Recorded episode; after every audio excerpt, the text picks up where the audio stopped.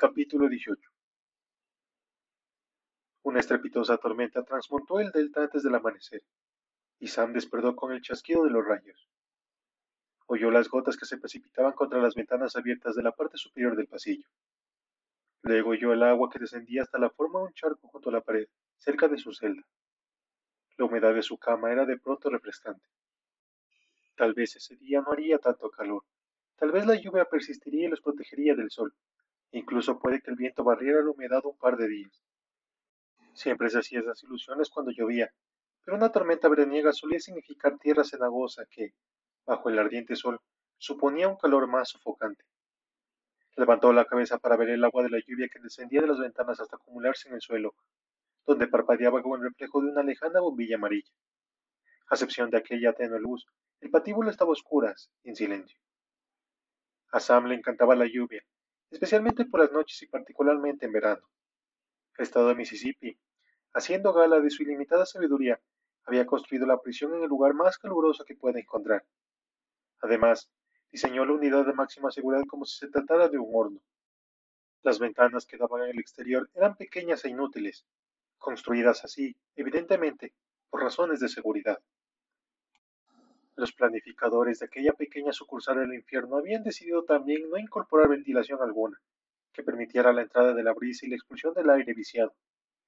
Y después de construir lo que consideraban como centro penitenciario ejemplar, decidieron no dotarlo de aire acondicionado.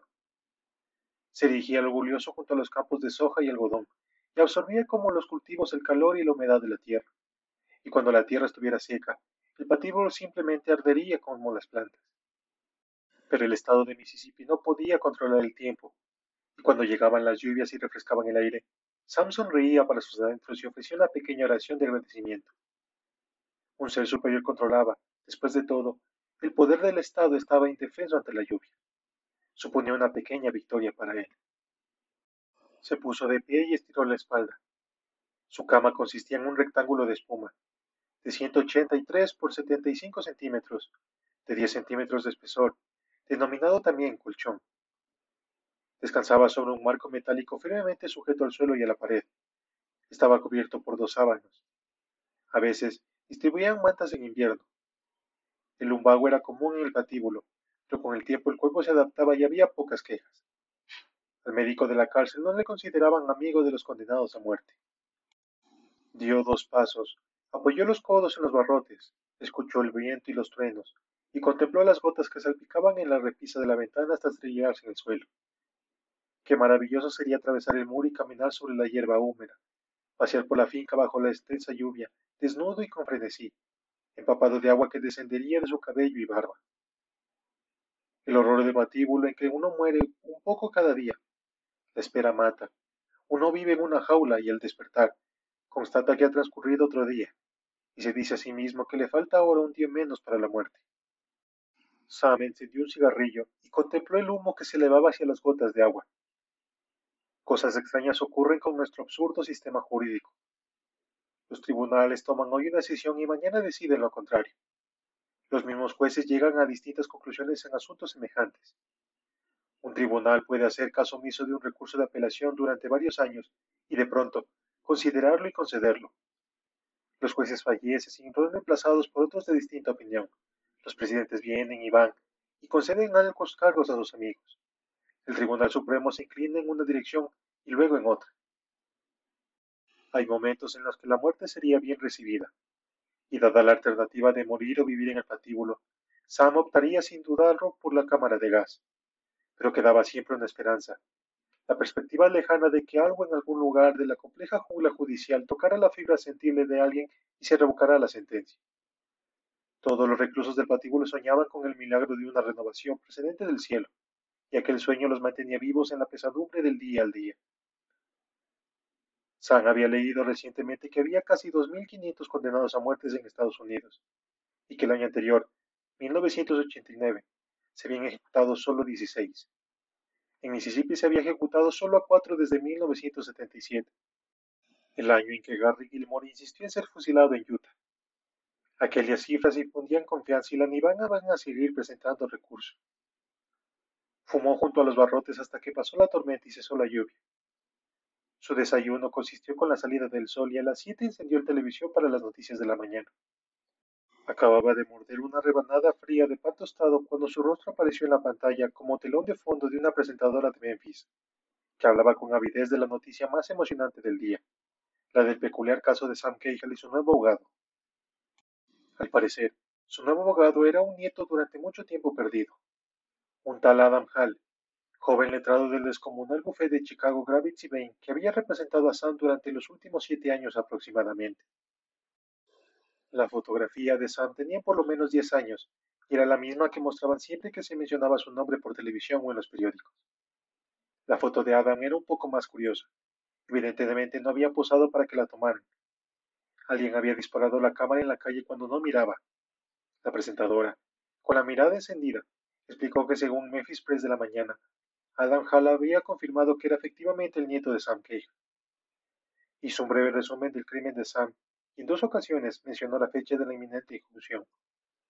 Prometió que habría más información más adelante, probablemente las noticias del mediodía. A continuación, enumeró los asesinatos de la noche anterior. Sam arrojó la tostada al suelo, junto a las estanterías, y la contempló. Un insecto la encontró casi inmediatamente y se paseó por encima y a su alrededor media docena de veces antes de decidir que era comestible. Su nuevo abogado había hablado ya con la prensa. ¿Qué les enseñaban en la facultad? ¿Les daban instrucciones sobre el control de los miedos y información? Sam, ¿estás ahí? preguntó Gullit. Sí, aquí estoy.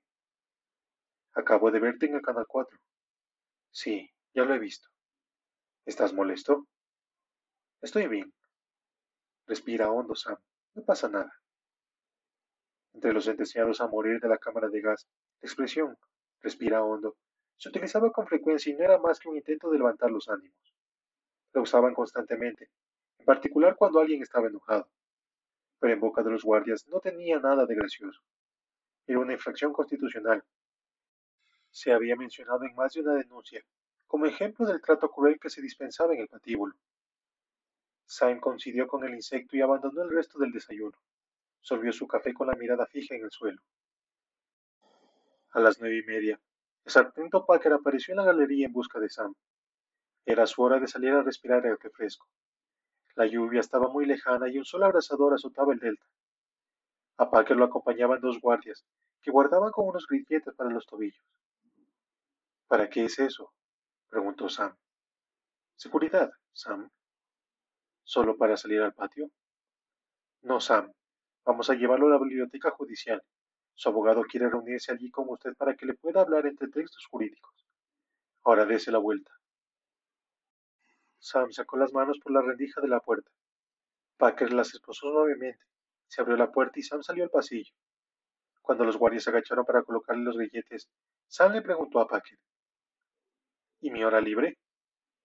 ¿Qué ocurre con su hora libre? ¿Cuándo me toca? Más tarde. Lo mismo me dijo ayer y luego me quedé sin recreo. Ayer me mintió, ahora también me miente. Lo denunciaré. Las denuncias datan mucho tiempo, Sam varios años. Quiero hablar con el alcaide. Y estoy seguro de que él también quiere hablar con usted, Sam. Pero, ¿ahora quiere ver a su abogado o no? Tengo derecho a ver a mi abogado y a mi hora libre. Deje de molestarle, Packer. exclamó Hank a menos de dos metros. Usted miente, Packer, miente, agregó Uli desde el otro lado. Tranquilos, muchachos, dijo sosegadamente Packer, Cuidaremos debidamente del viejo Sam. Sí, lo mandaría hoy mismo a la cámara de gas si pudiera, chilió Hank. Colocados los grilletes, Sam entró de nuevo en su celda para recoger una carpeta. Con la misma pegada al pecho, avanzó penosamente por el pasillo junto a Packer, seguido de los dos guardias. Hazles la vida imposible, Sam, exclamó Hank cuando se alejaron. Se oyeron otros gritos de apoyo a Sam y abucheos dirigidos a Packer cuando se alejaban. Después de cruzar un conjunto de puertas, dejaron atrás la galería A. El alcaide dice que puede disponer de dos horas libres esta tarde y de dos horas diarias hasta que eso haya terminado, dijo Packer mientras avanzaban lentamente por el corto pasillo. Hasta que se haya terminado. ¿Qué? Eso. ¿Qué quiere decir eso? Packer y la mayoría de los guardias decían eso para referirse a una ejecución. Ya sabe a lo que me refiero, respondió Packer. Dígale al alcalde que es un verdadero encanto y pregúntele si también dispondré de dos horas aunque eso no se materialice. Y de paso, dígale que es un cabrón mentiroso. Ya lo sabe. Se detuvieron junto a la puerta de barrotes y esperaron a que se abriera. La cruzaron y se detuvieron de nuevo junto a dos guardias de la puerta principal. Packer escribió algo rápidamente en una carpeta y salieron al exterior, donde esperaba una furgoneta blanca. Los guardias cogieron a Sam por los brazos y le levantaron por la puerta lateral por sus grilletes. Packer se sentó delante junto al conductor. ¿Tiene esto aire acondicionado? Preguntó Sam en dirección al conductor que tenía la ventana abierta. Sí, respondió el conductor cuando salía marcha atrás de la UMS. Entonces conéctelo, ¿vale? Silencio, Sam, dijo Packer sin convicción. Es bastante penoso sudar todo el día en una jaula sin aire acondicionado, pero resulta estúpido estar así ahogándose. Conecte ese maldito aparato. Tengo mis derechos. Respire hondo, Sam, canturrió mientras le guiñaba el ojo al conductor. Me las pagará, Packer. Lamentará haber dicho eso. El conductor pulsó un interruptor y empezó a soplar el aire y la camioneta cruzó el doble partalón y se alejó lentamente del patíbulo por un camino sin asfaltar. Aunque iba esposado y con grietas en los tobillos, aquella breve excursión era refrescante. Sam dejó de incordiar e inmediatamente hizo caso omiso de los demás ocupantes del vehículo. La lluvia había forjado charcos en las cunetas llenas de hierba junto al camino y lavaba las plantas de algodón. Sam recordó haber cosechado algodón de niño, pero alejó el recuerdo inmediatamente. Había aprendido a olvidar el pasado, y en las raras ocasiones en que le venían a la mente recuerdos de la infancia, los alejaba rápidamente. La furgoneta avanzaba con suma lentitud y estaba agradecido de que así lo hiciera. Contempló un par de reclusos sentados bajo un árbol que observaba a un compañero que levantaba pesas al sol. Había una verja a su alrededor, pero pensó en lo agradable que debía ser estar fuera, caminando y charlando, haciendo ejercicio y riéndose, sin pensar nunca en la cámara de gas, ni preocuparse de la última apelación. La biblioteca judicial era conocida como ramita, porque era demasiado pequeña para ser considerada como una ramia propiamente dicha. La biblioteca principal de la cárcel estaba en un lugar más ético de la finca, en otro campo. Solo los condenados a muerte utilizaban la ramita. Estaba usado de la parte superior de un edificio administrativo, con una sola puerta y ninguna ventana. Sam había estado allí muchas veces durante los últimos nueve años. Era una pequeña sala con una colección razonable de textos jurídicos vigentes y servicios de información actualizados. En el centro había una destartalada mesa de conferencias, rodeada de estanterías de libros en las cuatro paredes. De vez en cuando algún preso de confianza se ofrecía voluntario para trabajar como bibliotecario. Pero no era fácil encontrar a alguien debidamente capacitado, y los libros raramente estaban donde les correspondía. Eso irritaba enormemente a Sam, porque admiraba la nitidez y detestaba a los africanos. Estaba seguro de que todos, o casi todos los bibliotecarios, eran negros, aunque no lo sabía con absoluta certeza. Los guardias le quitaron a los grilletes a Sam al llegar a la puerta. Dispone de dos horas, dijo Packer. Dispongo de todo el tiempo que me dé la gana, respondió Sam mientras se frotaba las muñecas como si las esposas se le hubieran lastimado. Por supuesto, Sam, pero cuando venga a buscarlo dentro de dos horas, apuesto a que mataremos ese culito suyo en la furgoneta.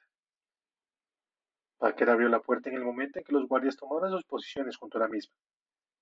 Sam entró y dio un portazo a su espalda. Dejó la carpeta sobre la mesa y miró fijamente a su abogado. Adam se puso de pie en el fondo de la mesa, con un libro en la mano y la espera de su cliente.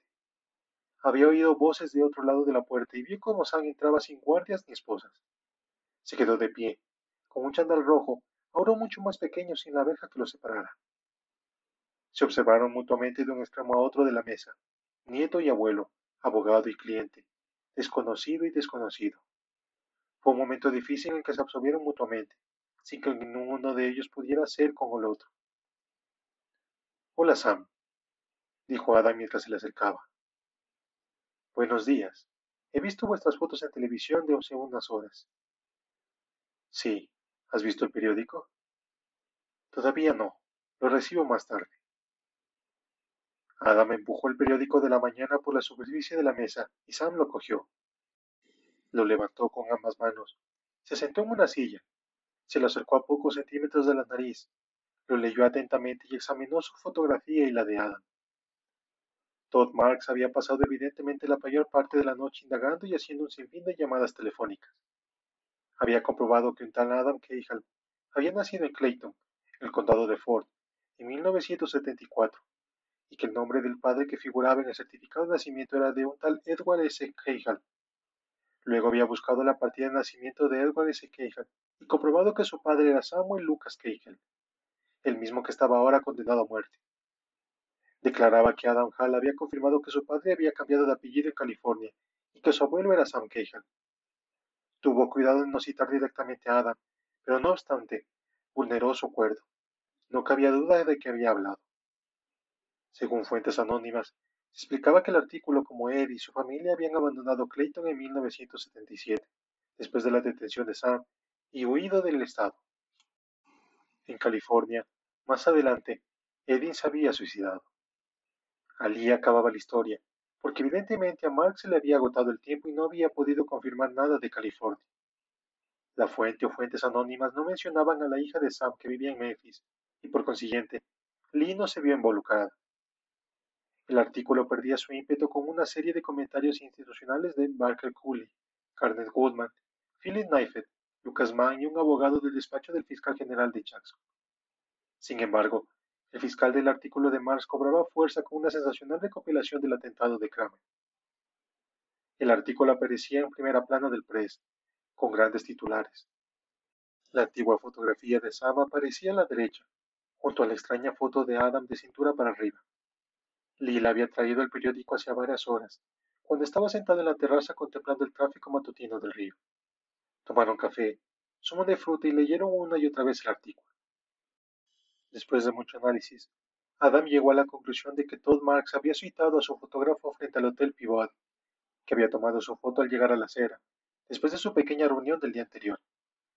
El traje y la corbata eran, evidentemente, los que llevaba ese día. ¿Has hablado con ese cretino? Refunfuñó Sam después de dejar el periódico sobre la mesa, al tiempo que Adam se sentó frente a él. Me reuní con él. ¿Por qué? Porque llamó a nuestra oficina de Memphis. Dijo que había oído ciertos rumores y quise evitar las tergiversaciones. No tiene importancia. ¿Nuestras fotografías salen en primera plana y no tiene importancia?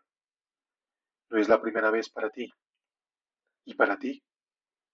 No es exactamente una foto por la que yo posara. Es evidente que me tendió una trampa, pero creo que estoy bastante opuesto. ¿Le confirmaste estos datos? Sí. Nos pusimos de acuerdo en que sería solo información de fondo y no podría citarme en nada. Tampoco se suponía que podía utilizarme como fuente. Ha vulnerado nuestro acuerdo y me ha tomado del pelo. También utilizó un fotógrafo oculto, de modo que ha hablado por primera y última vez con el Memphis Press. Sam contempló momentáneamente el periódico. Estaba relajado y sus palabras eran tan lentas como de costumbre. Se dibujó una ligera sonrisa en sus labios. ¿Y le has confirmado que eres mi nieto? Por supuesto. ¿Crees que puedo negarlo? ¿Te gustaría negarlo? Lee el periódico, Sam. Si pretendiera negarlo, ¿aparecería en primera plana? Eso agradó a Sam y creció su sonrisa. Se mordió el labio y miró fijamente a Adam. Entonces sacó parsimoniosamente un nuevo paquete de cigarrillos y Adam miró a su alrededor en busca de una ventana. Mantente alejado de la prensa, declaró Sam después de encender debidamente el primer cigarrillo. Son imbéciles y despiadados, mienten y cometen graves errores. Pero soy abogado, Sam. Lo llevo en la sangre. Lo sé, comprendo que es difícil, pero debes procurar controlarte. No quiero que se repita. Adam sonrió, metió la mano en el maletín y sacó unos documentos. Tengo una idea maravillosa para salvarte la vida, dijo mientras se frotaba las manos. Sacó la pluma del bolsillo y se dispuso a trabajar. Te escucho. Como puedes suponer, he hecho mucha investigación. Para eso te pagan. Efectivamente, y se me ha ocurrido una maravillosa teoría, una nueva alegación que me propongo presentar el lunes. La teoría es simple, Mississippi es uno de los únicos cinco estados que todavía utiliza la cámara de gas, ¿no es cierto? Lo es. Y la legislación de Mississippi aprobó un decreto en que 1984 porque se otorgó al condenado un derecho a elegir entre una inyección letal y la cámara de gas. Pero la nueva ley solo es aplicable a los condenados después de 1 de julio de 1984. No te incluye a ti. Correcto. Creo que aproximadamente la mitad de los chicos del patíbulo podrán ejercer dicha elección, aunque todavía les faltan muchos años. Una de las razones por la que la legislación aprobó la inyección letal fue para que la muerte fuera más compasiva. He estudiado la historia legislativa en la que se apoya dicha ley, y hubo mucha discusión sobre los problemas que habían tenido el Estado con las ejecuciones en la cámara de gas. La teoría es sencilla, lograr que las ejecuciones sean rápidas y sin dolor, a fin de que haya menos alegaciones constitucionales respecto a su crueldad. La inyección letal presenta menos problemas jurídicos, y por consiguiente, las ejecuciones pueden llevar a cabo con mayor facilidad. Nuestra teoría es, por consiguiente, que dado que el Estado ha adoptado la inyección letal, ha declarado en efecto que la cámara de gas es obsoleta. ¿Y por qué es obsoleta? Porque es una forma cruel de matar a las personas.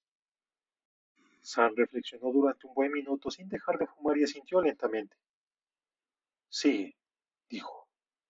Atacamos la cámara de gas como método de ejecución. ¿Limitado a Mississippi? Probablemente. Sé que hubo problemas con Teddy Mix y Mardan Towl. ¿Problemas?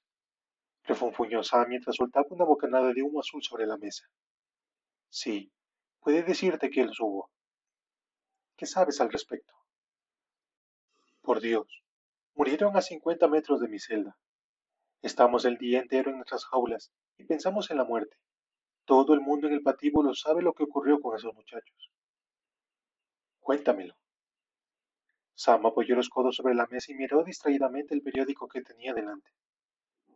Mix fue la primera ejecución en Mississippi desde hace 10 años y no sabían lo que hacían. Tuvo lugar en 1982. Yo hacía casi dos años que estaba aquí y hasta entonces vivíamos en un mundo de fantasía. Nunca pensábamos en la cámara de gas, en los comprimidos de cianuro ni en la última comida. Estábamos condenados a muerte, pero, maldita sea, no mataban a nadie. ¿Por qué preocuparme? Sin embargo, Mix nos despertó. Le mataron Indudablemente, podrían matarnos también a nosotros. ¿Qué ocurrió con Mix? Preguntó Adam, que había leído una docena de informes sobre las atrocidades de aquella ejecución, aunque quería que Sam se la contara. Todo salió mal. ¿Has visto la cámara de gas? Todavía no. Hay una pequeña sala adjunta, donde el verdugo mezcla los gases. El ácido sulfúrico está en una bombona, que traslada de su pequeño laboratorio un tubo conectado a la parte inferior de la cámara. En la ejecución de Mix, el verdugo estaba borracho. No exageres, Sam. Yo no lo vi, desde luego, pero todo el mundo sabe que estaba borracho. La ley estatal designa como verdugo oficial del Estado, y el alcaide y su equipo no pensaron en ello hasta pocas horas antes de la ejecución. No olvides que nadie creía que Mix muriera. Todos esperábamos un aplazamiento de última hora, porque le había ocurrido ya dos veces. Pero el aplazamiento nunca llegó, y el último momento empezó a buscar desesperadamente el verdugo oficial del Estado. Lo encontraron borracho. Creo que era fontanero. En todo caso, su primera mezcla no funcionó. Introdujo la bombona en el tubo, tiró de la palanca y todo el mundo esperaba que Mick respirara hondo y falleciera. Mick se aguantó la respiración tanto como pudo y luego aspiró. No ocurrió nada. Esperaron. Miss esperó. Los testigos esperaron. Todo el mundo miró lentamente al verdugo, que también esperaba y echaba maldiciones. Regresó a su pequeño cuarto y preparó otra bombona de ácido sulfúrico. Luego tuvo que extraer la primera bombona del tubo y eso duró diez minutos. El alcaide, Lucas Mann y el resto de los mamarrachos esperaban inquietos mientras maldecían a aquel fontanero borracho, que acabó por insertar la nueva bombona y tirar de la palanca. En esta ocasión el ácido sulfúrico acabó donde se suponía que debía estar, en un recipiente situado debajo de la silla en la que estaba sujetado Mix. El verdugo tiró de una segunda palanca que dejaba caer los comprimidos de cianuro, citados también debajo de la silla, encima del recipiente de ácido sulfúrico. Los comprimidos cayeron y el gas ascendió previsiblemente hacia donde estaba Mix, que aguantaba la respiración una vez más. ¿Sabías que los vapores son visibles? Cuando por fin lo aspiró, empezó a temblar y estremecerse, y eso duró un buen rato.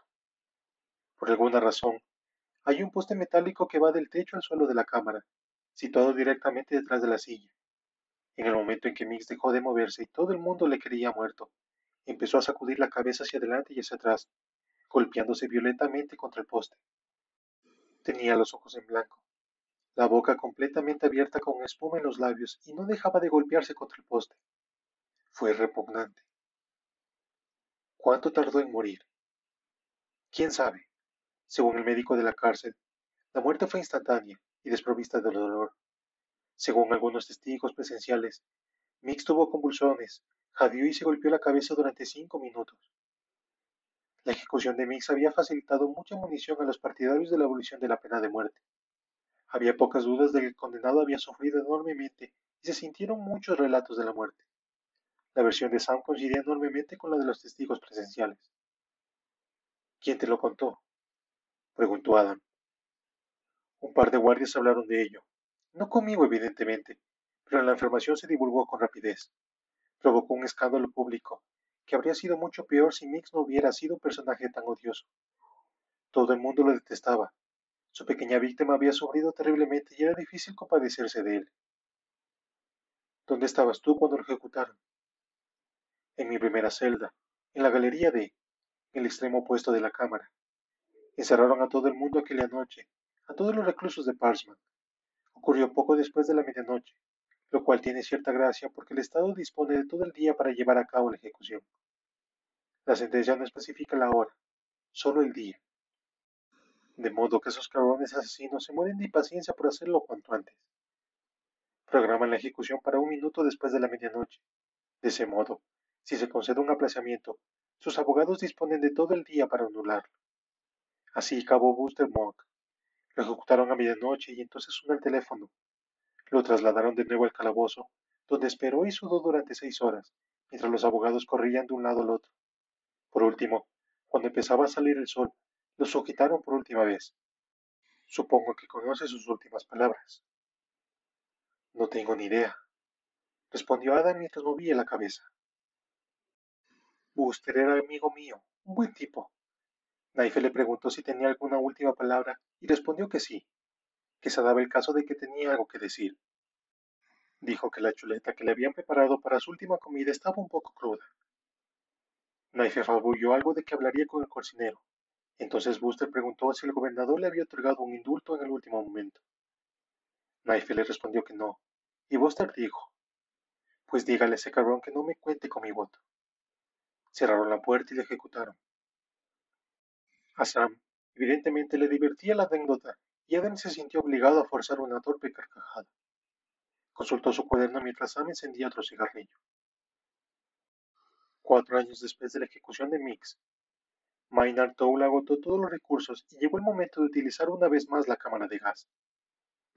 Towl era un proyecto de beneficencia de Gravity Bain. Un joven abogado llamado Peter Winkle representaba a Towl, bajo la supervisión de Irka de Goodman. Weisenberg y Goodman presenciaron ambos la ejecución, que en muchos sentidos fue terriblemente parecida a la de Mix. Adam no había hablado de la ejecución de Toole con Goodman, pero había estudiado un informe y leído los testimonios presenciales de Windel y Goodman. ¿Qué me dices de Toole? preguntó Adam. Era un africano, un activista que mató a un montón de gente en un atraco y evidentemente culpó de todo a los organizadores. Siempre se refería a sí mismo como guerrero africano. Me amenazó en varias ocasiones, pero en general lo suyo no era más que aullidos de lobo. ¿Aullidos de lobo? Sí, eso significa hablar mal y sin reflexión. Es común entre los africanos. ¿Sabías que todos son inocentes?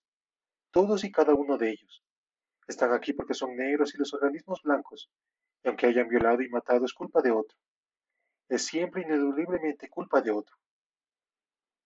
De modo que te alegraste de su muerte. No he dicho eso. Era mal matar. Era mal que maten a los africanos. Está mal que maten a los anglosajones.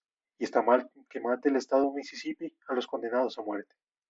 Lo que hice está mal, pero ¿se endereza matándome a mí? ¿Sufrió Towl? Igual que Mix. Encontraron a un nuevo verdugo que lo logró al primer intento. El gas alcanzó a Toll, comenzaron las convulsiones y empezó a golpearse la cabeza contra el poste al igual que Mix, solo que la cabeza de Gold era evidentemente más dura y le siguió golpeando durante más tiempo. No dejaba de golpearse, y Knife y sus secuaces realmente preocupados porque el muchacho no moría y porque aquello se estaba convirtiendo en un espectáculo macabro, obligaron a los testigos a abandonar la sala. Fue muy desagradable. Leí en algún lugar que tardó diez minutos en morir. Ofreció mucha resistencia. Es todo lo que sabemos. Evidentemente, el alcaide y su médico certificaron que la muerte había sido instantánea y de provista de dolor. Típico. No obstante, introdujeron una pequeña modificación el procedimiento después de la ejecución de Thor. Cuando le tocó en la turno a mi amigo Mouk, habían diseñado un curioso sujetador con tiras de cuero y hebillas para dedijar la cabeza en el maldito poste. A Mouk, y más adelante a Jumbo Parris, le sujetaron con tal fuerza la cabeza que no pudieron golpearse. Bonito detalle, ¿no te parece? Eso facilita las cosas para Knife y los testigos, que no tienen que presenciar tanto sufrimiento. ¿Comprendes cuál es mi enfoque, Sam? Es una forma horrible de morir. Atacaremos el método. Encontraremos testigos que declararán acerca de dichas ejecuciones y convenceremos a algún juez de que declare la Cámara de Gas inconstitucional. ¿Y qué? ¿Solicitamos entonces una inyección letal? ¿Cuál es el objetivo? Parece unanimidad decir que prefiero morir por una inyección que por la cámara. Pero qué diablos. La inyección letal me parece perfectamente aceptable que me coloquen en una camilla y me saturen las drogas. También moriré, ¿no es cierto? No lo comprendo. Tienes razón, pero ganamos tiempo. Atacamos la cámara de gas, conseguimos un aplazamiento temporal y empezamos a luchar en los tribunales supremos. Podríamos obstruir el proceso durante varios años. Ya se ha hecho. ¿Cómo que ya se ha hecho? Texas, 1983. Un caso llamado Larson. Se presentaron en el vano los mismos argumentos. El tribunal falló que las cámaras de gas existían desde hace 150 años y habían demostrado ser bastante eficientes para matar compasivamente. Sí, pero hay una gran diferencia. ¿Cuál? Esto no es Texas. Mix, Toul, Mohawk y Parris no fueron ejecutados en Texas. Y por otra parte, Texas ha adoptado ya la inyección letal. Han prescindido de su cámara de gas porque han encontrado una forma mejor de matar. La mayoría de los estados que utilizan la cámara de gas la han sustituido por tecnología más avanzada. Sam se puso de pie y caminó hacia el otro extremo de la mesa. Cuando me llegue la hora, ¿qué duda cabe de que quiero que me apliquen la última tecnología? Dijo Sam sin dejar de caminar tres o cuatro veces de un extremo al otro de la sala. Este cuarto mide seis metros de longitud. Puedo andar seis metros sin tropezarme con los barrotes. ¿Te imaginas lo que es pararse 23 horas al día en una celda de 3 metros de longitud por 2 de anchura? Esto es libertad. Siguió caminando sin dejar de fumar. Adam contemplaba aquel frágil cuerpo que se desplazaba por la sala seguido de una estela humeante. No llevaba calcetines y sus sandalias de goma azul marino crujían al andar. De pronto se paró, sacó un libro de una estantería, lo arrojó sobre la mesa y empezó a pasar por las páginas afanosamente. Al cabo de unos instantes encontró exactamente lo que buscaba y se pasó cinco minutos leyéndolo. Aquí está, farfulló. Sabía que lo había leído. ¿De qué se trata? Un caso de California del Norte de 1984. El condenado se llamaba Jimmy Old. evidentemente, Jimmy no quería morir. Tuvieron que llevarle rastras a la cámara, sin que él dejara de patalear, llorar y chillar, y tardaron bastante sujetarle a la silla. Cerraron la puerta, introdujeron el gas y desplomó la barbilla sobre el pecho. Luego echó la cabeza atrás y empezó a estremecerse. Volvió la cabeza hacia los testigos, que solo podían ver el blanco de sus ojos, y empezó a echar espuma por la boca. Bamboleaba incesantemente la cabeza y se le estremecía el cuerpo. No paraba y uno de los testigos, un periodista, vomitó. El alcaide se hartó y cerró las cortinas negras para que los testigos no pudieran seguir viendo lo que ocurría. Calcularon que Jimmy Old tardó 14 minutos en morir. Me parece cruel. Sam cerró el libro y lo devolvió cuidadosamente a la estantería. Encendió otro cigarrillo y contempló el techo. Casi todas las cámaras de gas fueron construidas hace mucho tiempo por Eaton Metal Products de Salt Lake City. Leí en algún lugar que los de Missouri fue construida por los presos, pero la nuestra es obra de Eaton, y todas son básicamente iguales. Un octágono de acero con muchas varias ventanas, desde donde los testigos pueden presenciar la muerte. No hay mucho espacio dentro de la cámara propiamente dicha, donde hay una sola silla con correas por todas partes. Directamente debajo del asiento se encuentra un recipiente, y a pocos centímetros sobre el mismo una pequeña bolsa con comprimidos de cianuro, que el verdugo acciona con una palanca. Controla también el ácido sulfúrico que introduce en el recipiente mediante una bombona. Dicha bombona desciende hasta el mismo por un tubo, y cuando el recipiente está lleno de ácido, acciona la palanca que dejará caer los comprimidos de cianuro. Así se forma el gas, que por supuesto causa la muerte, presuntamente rápida y sin dolor. ¿No la diseñaron para sustituir a la silla eléctrica? Sí, allá por los años 20 y 30. Todo el mundo tenía una silla eléctrica y era el artefacto más maravilloso que se había inventado. Recuerdo que cuando era niño tenían una silla eléctrica portátil, que se limitaban a cargar en un remolque y trasladarlo de un condado a otro. Llegaban a la cárcel de pueblo Sacaban a los condenados con grilletes, los colocaban en fila junto a un remolque y entraban uno por uno. Era una forma eficaz de evitar el exceso de población en las cárceles, dijo mientras movía la cabeza con incredulidad. Evidentemente, no tenían idea de lo que hacían y circulaban relatos horribles de lo hecho que sufrían los ejecutados. Esta es la pena capital, ¿no es cierto? No la tortura capital. Y no ocurría solo en Mississippi. Muchos estados utilizaban esas viejas y destaradas sillas eléctricas, con puñado de desafíos pulsados de interruptores, y tenían toda clase de problemas. Sujetaron a un pobre hombre, pulsaban el interruptor, le propinaban una buena descarga, pero no bastaba para acabar con su vida.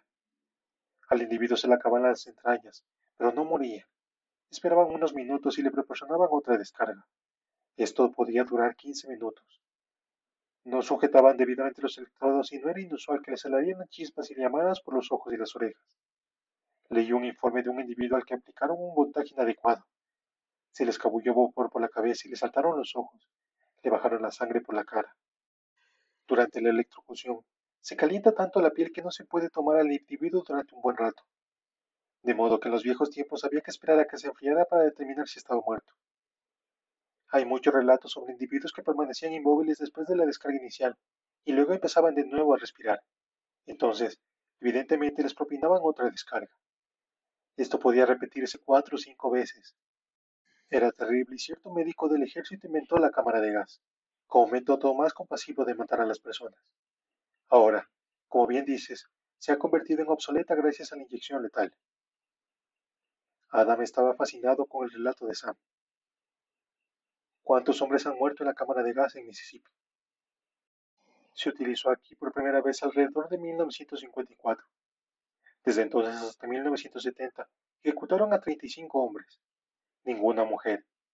Después de Foreman, en 1972, permaneció inactiva hasta Teddy Doll Mix, en 1982. La han utilizado tres veces desde entonces, de modo que suman en total 39. Yo seré el número 40. Empezó a andar de nuevo, ahora mucho más despacio. Es una forma terrible y eficaz de matar a las personas. Prosiguió como un profesor ante sus alumnos.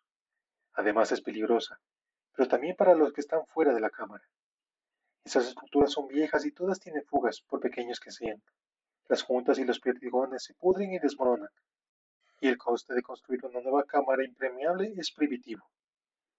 Un pequeño escape podría ser mortal para el verdugo o cualquier otra persona cercana. Hay siempre un puñado de personas. Naife, Lucas Mann, tal vez un cura, el médico y un par de guardias de la pequeña sala continua a la cámara. Hay dos puertas de acceso a dicha sala que permanecen siempre cerradas durante la ejecución.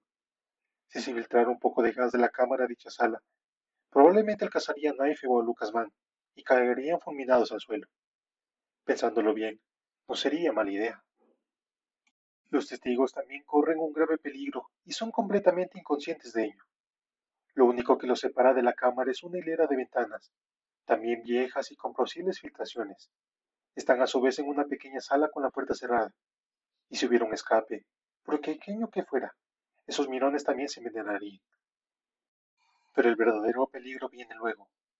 Te colocan un cable en las costillas, que sale por un ajuero de la cámara, mediante el cual el médico controla los latidos del corazón.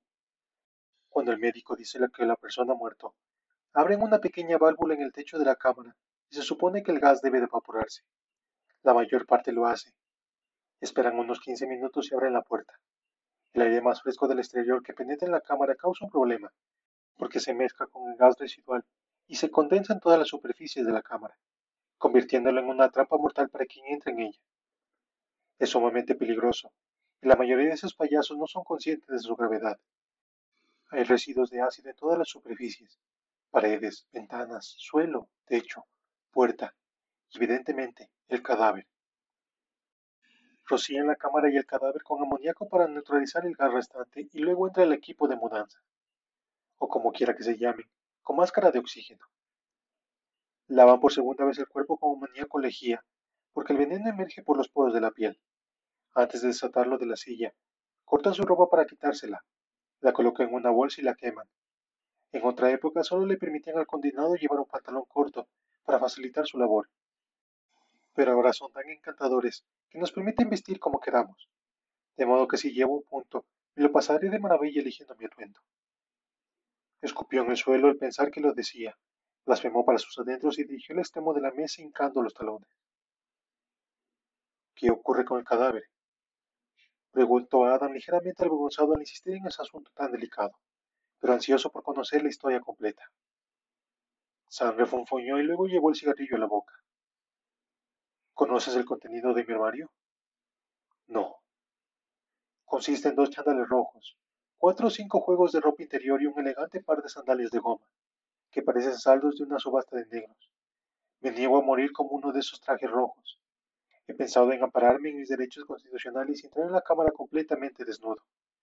¿No sería todo un espectáculo? ¿Te imaginas esos imbéciles tratando de sujetarme mientras procuran por todos los medios no tocarme los genitales? Y cuando me hayan colocado en la silla, me arrancaré el monitor cardíaco y me lo sujetaré en los testículos. ¿No te parece que les encantará al doctor? También me aseguraré de que los testigos me vean el culo desnudo. Creo que eso será lo que haré. ¿Qué ocurre con el cadáver? preguntó nuevamente Adam. Cuando está lo suficientemente limpio y desinfectado, lo visten con un atuendo carcelario, lo retiran de la silla y lo introducen en una bolsa de plástico. De allí a una camilla en la que lo llevan a una ambulancia, que lo traslada a alguna funeraria. A partir de entonces se hace cargo la familia, la mayoría de las familias. Ahora Sam estaba de espaldas a Adam, apoyado en una estantería, como si le hablara la pared. Guardó silencio durante un buen rato y permaneció inmóvil con la mirada en una esquina, pensando en los cuatro hombres que había conocido y que habían acabado en la cámara. Según una norma implícita del patíbulo, cuando a uno le llega la hora no iba a la cámara con el traje rojo de la cárcel. No se les daba la satisfacción de permitir al que lo mataran a uno con la ropa que le obligaban a usar. Tal vez su hermano, el que le mandaba una ración mensual de cigarrillos, le facilitaría una camisa y unos pantalones. Unos calcetines nuevos tampoco estaría mal, y cualquier calzado menos aquellas sandalias de goma, Prefería ir descalzo que con aquellas malditas sandalias. Dio media vuelta. Se acercó lentamente al extremo de la mesa donde se encontraba Adam y se sentó. Me gusta la idea, dijo muy compuesto y sosegado. Vale la pena intentarlo. Perfecto. Entonces manos a la obra. Quiero que encuentres más casos como el de Jimmy Hall de Carolina del Norte. Encontraremos todas las ejecuciones atroces y chapulentas en cámaras de gas conocidas por el hombre. Las utilizaremos todos en el proyecto. Quiero que hagamos una lista de personas dispuestas a declarar sobre las ejecuciones de Mix y Toad. Puede que incluso las de Buck y Paris. Sam estaba ya de pie, retirando libros de la estantería y musitando consigo mismo. Amontonó docenas de volúmenes sobre la mesa y se sumergió en los mismos.